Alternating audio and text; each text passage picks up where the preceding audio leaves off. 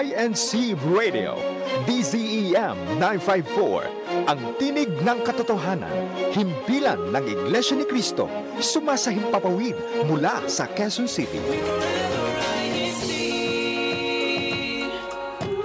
Oras po sa Pilipinas, dalawang minuto makalipas ang alas 11 ng umaga. Narito na po ang Beer Connect Update.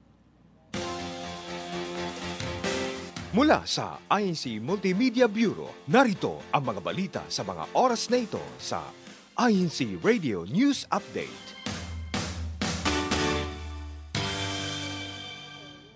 Magandang umaga, ito po muli ang Beer Connect Update. Narito po ang balita sa oras na ito. Nagkita-kita ang mga kapatid na mang-aawit o choir member sa gusaling sambahan ng lokal ng Maharlika Distrito Eklesyastiko ng Camarines Southeast.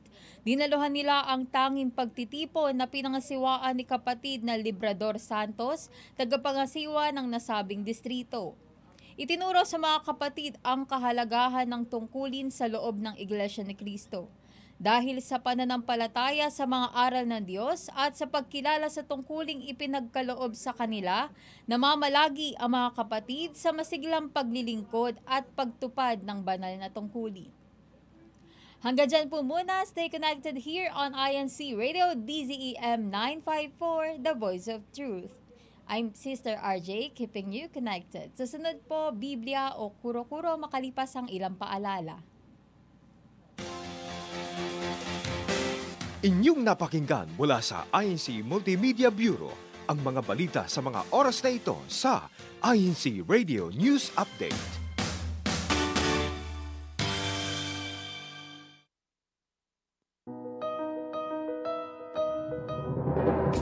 Maraming pinaniniwalaan ng tao, mga paniniwalang inaasahan niyang totoo. Ngunit ano nga ba ang katotohanan? Nakasalig ba ang paniniwalang iyan sa banal na kasulatan? O nahuhulog lang sa sariling opinyon o kuro-kuro ng tao? Alamin sa palatuntunan, Biblia o kuro-kuro?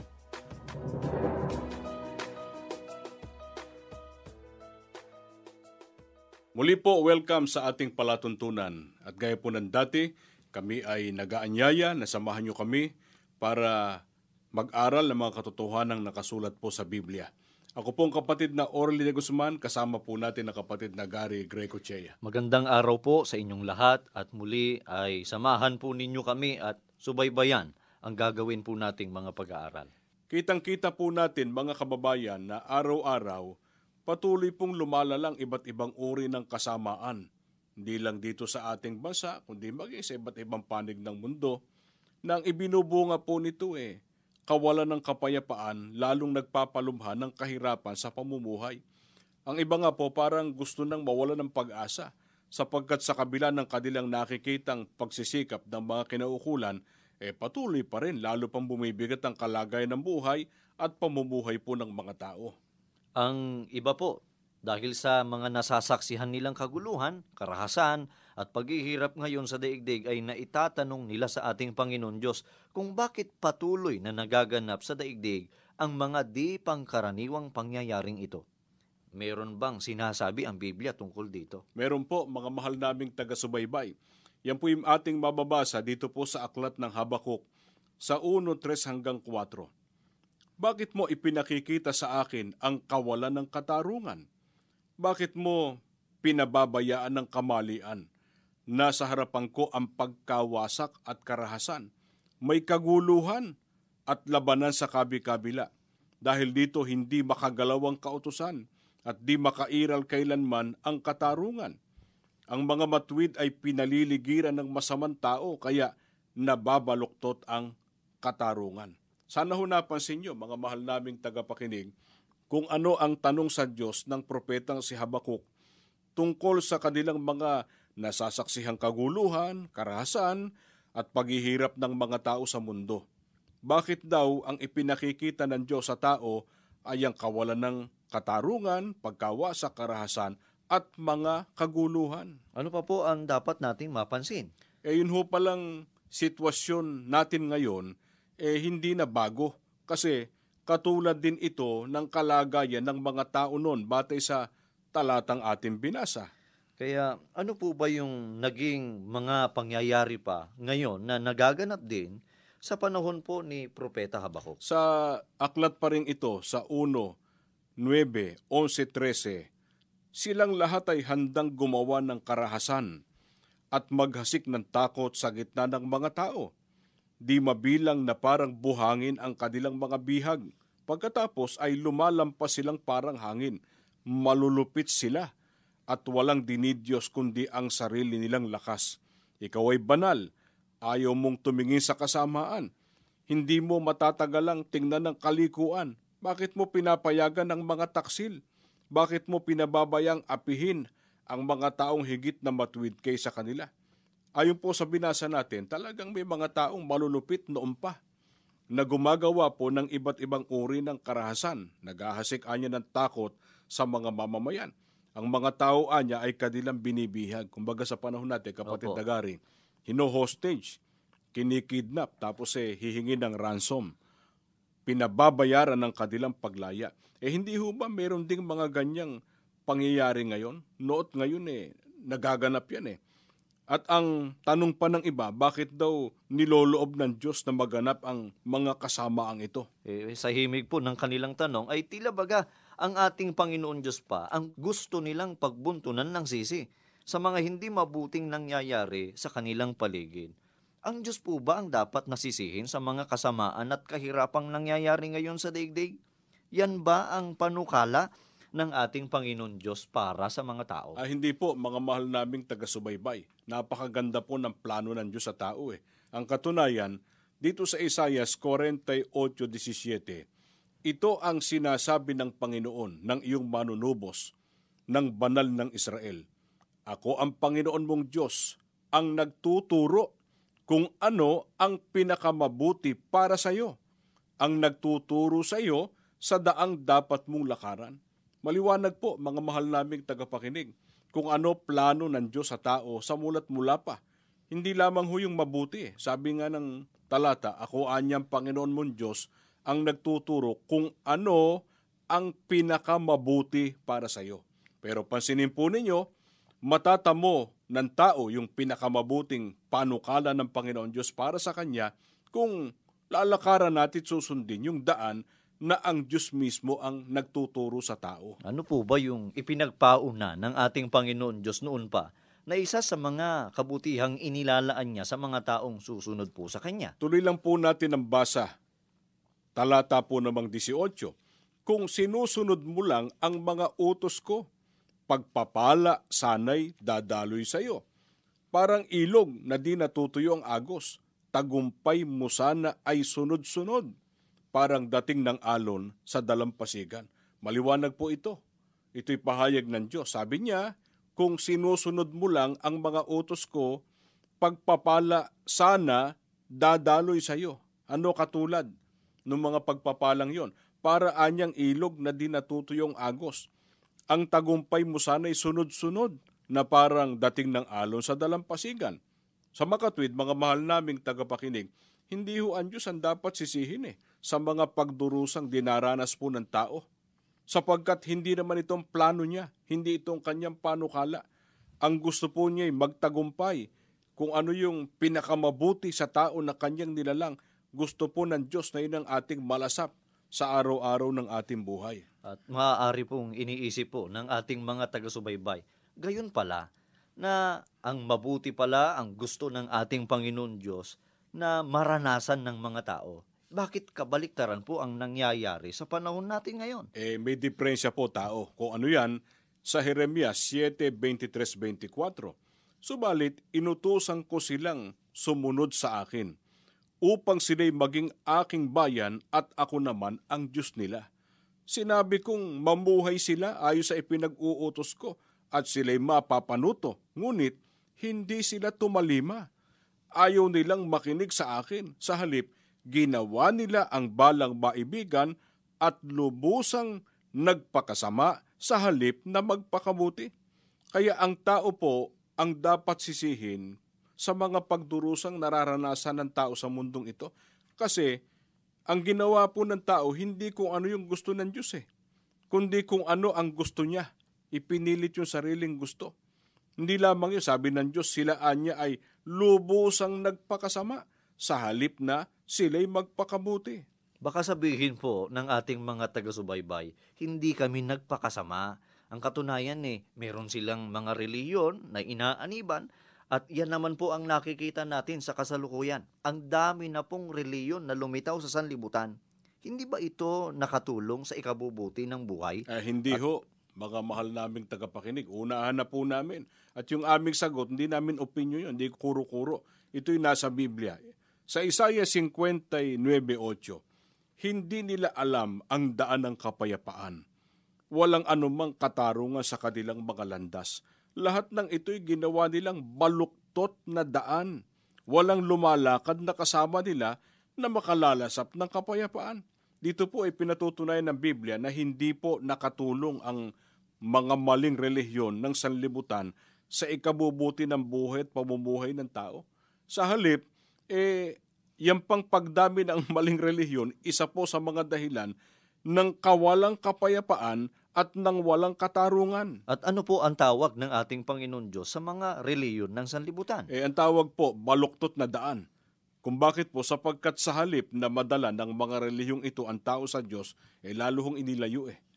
Lalong napasama ang tao sa halip na mapabuti.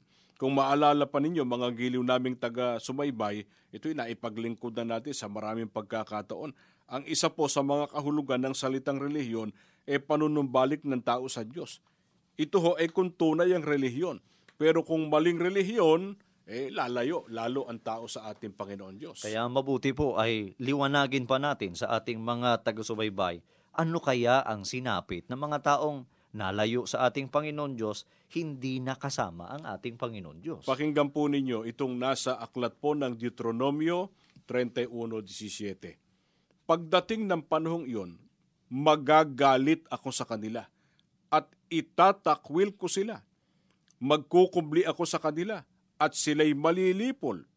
Darating sa kanilang maraming kapahamakan at mga kahirapan. Sa panahong iyo'y itatanong nila, dumating kaya sa atin ang mga kapahamakang ito sapagkat hindi natin kasama ang ating Diyos. Sana napansin nyo mga tagapakinig po namin kung ano gusto ng Diyos na ipahiwatig, ipadama sa tao sa mga kapahamakan, kawalang kapayapaan, mga kaguluhang nangyayari sa mundo.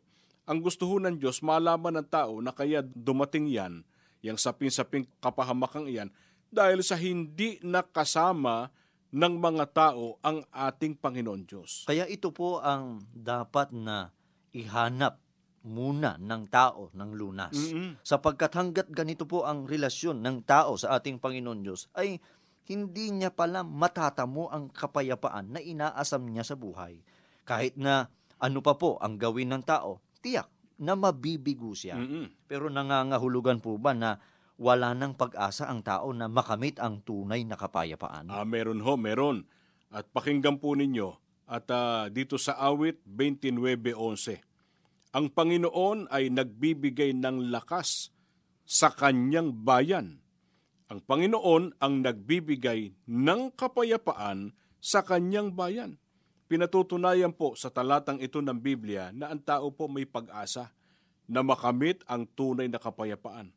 Pero sana napansin nyo, eh hindi ito makakamit ng tao sa kanyang sariling kakayahan o sa kanyang sariling kaparaanan. Kasi sabi ng Biblia, ang Diyos ang magbibigay nito at ang ibibigay po ng Diyos kapayapaan. Kung anong klaseng kapayapaan, tunay na kapayapaan at ito ay ipagkakaloob niya sa mga tao na kabilang sa kanyang bayan. Marahil ay itatanong ng ating mga taga-subaybay ngayon kung alin ang bayan ng ating Panginoon Diyos. Sa panahong kristyano po, alin ang bayan ng Diyos na siyang kinaroroonan ng tunay na kapayapaan? Pakinggan po ninyo ang Kolosas 3.15. At maghari sa inyong puso ang kapayapaan ni Kristo, na diya'y tinawag din naman kayo sa isang katawan. Pinatutunayan po ng Apostol Pablo ang mga taong tinawag sa isang katawan, sila ang magtatamo ng kapayapaan.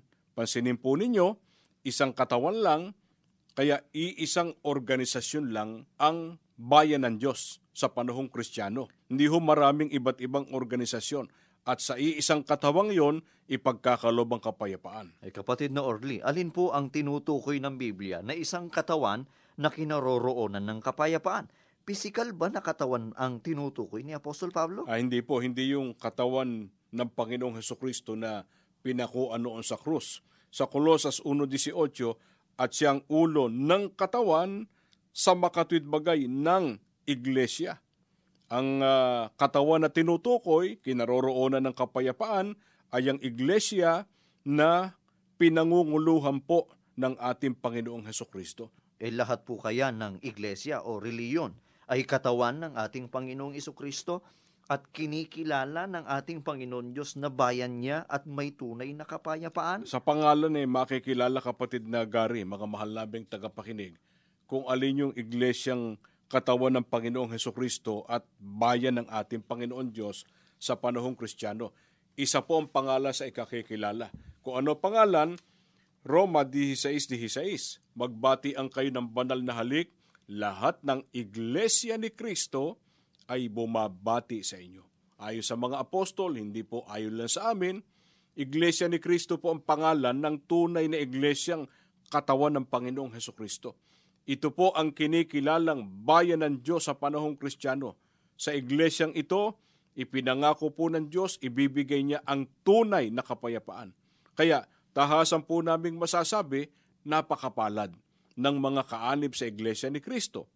Kasi matatamo ng mga kaanib sa iglesia ang tunay na kapayapaan, kapayapaang kaloob ng ating Panginoon Diyos. Marahil po ay itatanong naman ng ating mga taga-subaybay ay bakit kailangan na ang tao ay magkaroon ng kapayapaan sa ating Panginoon Diyos sa pamamagitan ng Panginoong Heso Kristo? At paano ito matatamo ng tao? Hindi kasi alam ng tao kung bakit kailangan niya ng kapayapaang mula sa Diyos. Eh. Ito kasi nangyari. Kolosas 1, 21, 22, balikan natin ang 20. At kayo ng nakaraang panahon ay nangahihiwalay at mga kaaway sa inyong pag-iisip, sa inyong mga gawang masasama. Gayon may pinakipagkasundo niya ngayon sa katawan ng kanyang laman sa pamamagitan ng kamatayan upang kayo iharap na mga banal at walang dungis at walang kapintasan sa harapan niya. At sa pamamagitan niya ay pakipagkasunduin sa kanya ang lahat ng mga bagay na pinapayapa niya sa pamamagitan ng dugo ng kanyang krus, sa pamamagitan niya sinasabi ko, maging mga bagay sa kalupaan o mga bagay sa sangkalangitan. Ito po ang dahilan kaya kailangan ng tao na siya magkaroon ng kapayapaan sa Diyos. Ang tao po kasi nahiwalay. Bukod doon, itinuring pang kaaway ng Diyos dahil sa kanyang nagawang kasalanan. Kaya ang pasya po ng Diyos sa tao ay mamatay ang tao, tinakdaan ng kamatayan, hindi lang po ng una, kundi ng ikalawang kamatayan sa dagat-dagatang apoy. Kaya kahit ano pa ang natamo ng tao sa mundong ito, kapatid na Gary, Opo. kahit pag guminhawa siya, kasundo niya lahat ng tao, eh nananatili pa rin na wala ho siyang kapayapaan. Kung bakit? Kasi ang tao nasa ilalim ng hatol ng Panginoon Diyos. At sa kabilang dako, kahit patuloy po ang kaguluhan, kahirapan at mga kasamaan sa ating paligid, kung naging kasundo na tayo ng ating Panginoon Diyos, ay nasa atin na ang tunay na kapayapaan. Mm-mm. Ano po ang ginawa ng ating Panginoong Heso Kristo upang ang taong naging kaaway ay maipakipagkasundo sa ating Panginoon Diyos? At lahat po ba ng tao ay naipakipagkasundo ng Panginoong Kristo sa ating Panginoon Diyos? Biblia ang ating pasagutin at hindi yung ating sariling kuro-kuro kagaya ng ating laging ginagawa. Pakinggan po ninyo ang gawa 2028 mula po sa Lamsa Translation sa wikang Pilipino na ililiwat na po natin. Ingatan ninyo kung gayon ang inyong mga sarili at ang buong kawan. Narito'y hinirang kayo ng Espiritu Santo na mga katiwala upang pakanin ang iglesia ni Kristo na binili niya ng kanyang dugo. Sa talata pong ito, pinatutunayan na kung pumayag man po ang Panginoong Heso Kristo na siya'y mamatay sa krus para mapatawad ang tao sa kasalanan, para ang tao ay makapanumbalik sa Diyos, magkaroon ng kapayapaan sa Kanya, gayon man, pinatutunayan din dito na ang pinaghandugan po ng Panginoong Heso Kristo ng buhay niya, tinubos niya sa pamamagitan ng kanyang dugo, ay ang iglesia ni Kristo, hindi ho lahat ng relihiyon, hindi ho lahat ng tao. Kaya upang ang tao po ay magkaroon ng tunay na kapayapaan, ay dapat muna niyang hanapin at aniban ang tunay na iglesia. Mm-mm. Yun po ang iglesia ni Kristo. Kaya balikan po natin yung ating pinag-uusapan kanina tungkol sa katangian ng kapayapaan na ipinangako ng ating Panginoon Diyos sa kanyang bayan o sa iglesia ni Kristo. Katulad lamang ba ito ng kapayapaan na inaasam ng mga tao sa daigdig na ito? Hindi po ibang-iba. Ang katunayan, sa Isayas 2.4 po, ganito sinasabi, Siya ang mamamagitan sa mga bansa at magpapairal ng kapayapaan. Kung magkagayon, gagawin na nilang sudsod ang kanilang mga tabak at karit ang kanilang mga sibat. Wala nang magsasanay sa pakikibaka at mawawala na ang mga digmaan.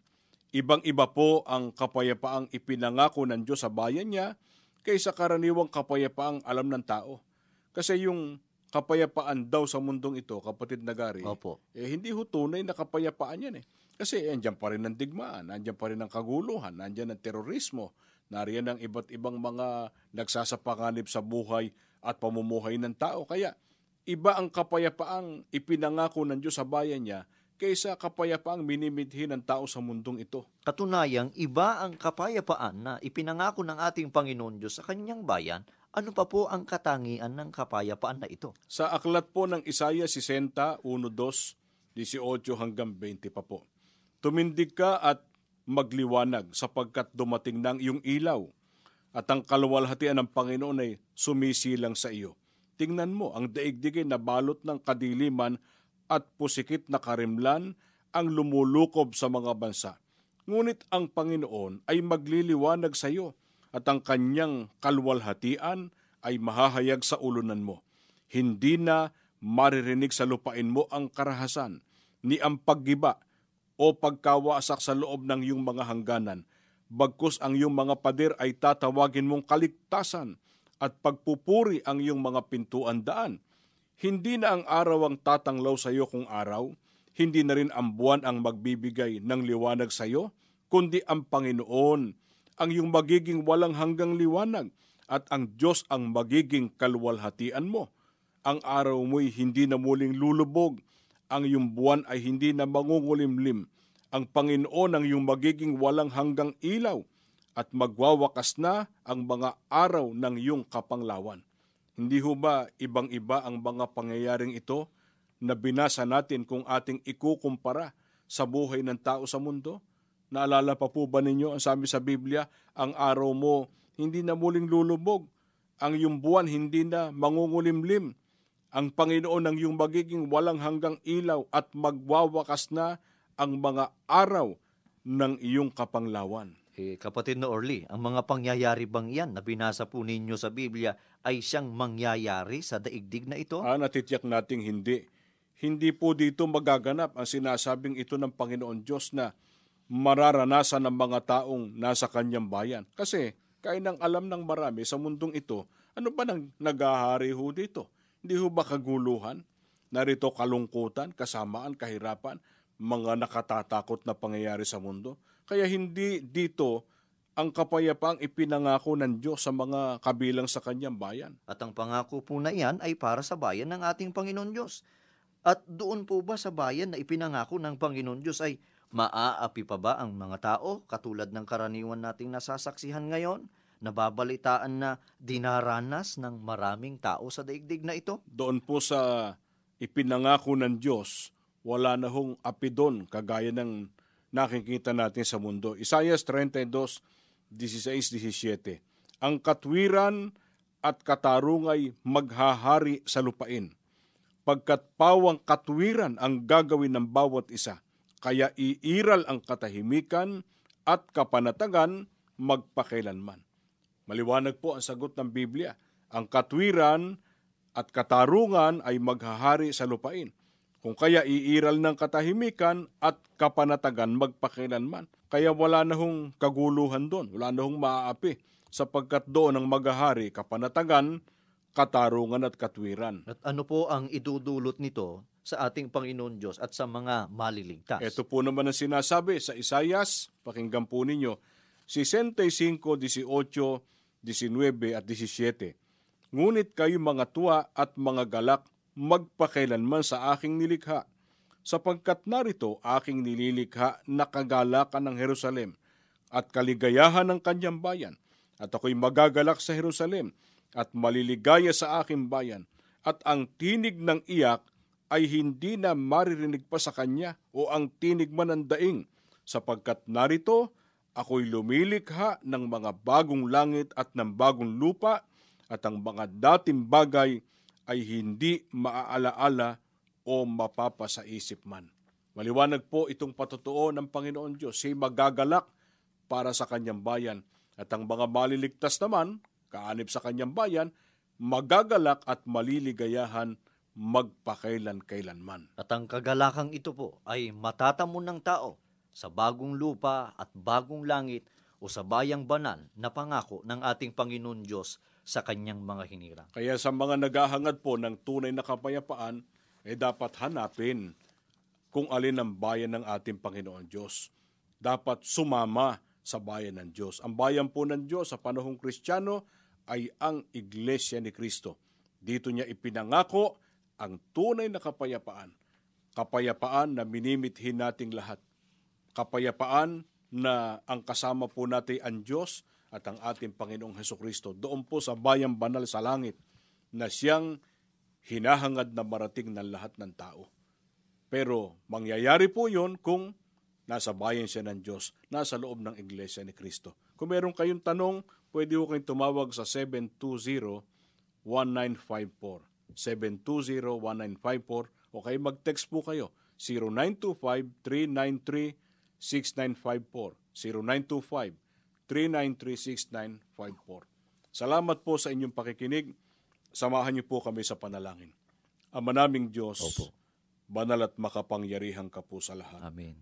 Pakitanggap mo pong aming pagpapasalamat sa iyo Opo. sa patuloy na pagkasangkapan sa programang ito ng banal mong iglesia Opo. para maghayag ng iyong mga dakilang katotohanan. Amen. Sana po magaang itong naunawaan ng mga sumubaybay. Opo. Kanila pong tanggapit sampalatayanan, maging daan para sila'y makasama po namin Opo. sa loob ng tunay na Iglesia ni Kristo. Amen. Panginoong Jesus, maawa ka pong ipamagitan sa ama ang dalangin namin. Opo. Pagpalain mo po lahat ng mga hinirang mo Opo. na laging nagmamalasakit sa banal na gawaing ipalaganap ang iyong katwiran. Amen. Pagpalain mo rin po lahat ng naabot ng palatuntunang ito. Opo. Makasama sila sa paghaharian ng tunay na kapayapaan. Amen. Ama, patuloy pong basbasan lahat ng gawain ng iyong iglesia Opo. sa pangunguna po ng aming namamahala. Opo. Hinihiling po namin ang lahat sa pangalan po ng aming Panginoong Hesus. Amen. Amen. Naway nakatulong kami sa inyong patuloy na pagsusuri. Nawa ay nasukat ninyo kung ang inyong pinaniniwalaan ay ayon ba sa Biblia o kuro-kuro lang ng tao. Maraming salamat po sa inyong pagsubaybay sa palatuntunan ito. Sumaatin nawang palagi ang pagpapala ng Panginoong Diyos.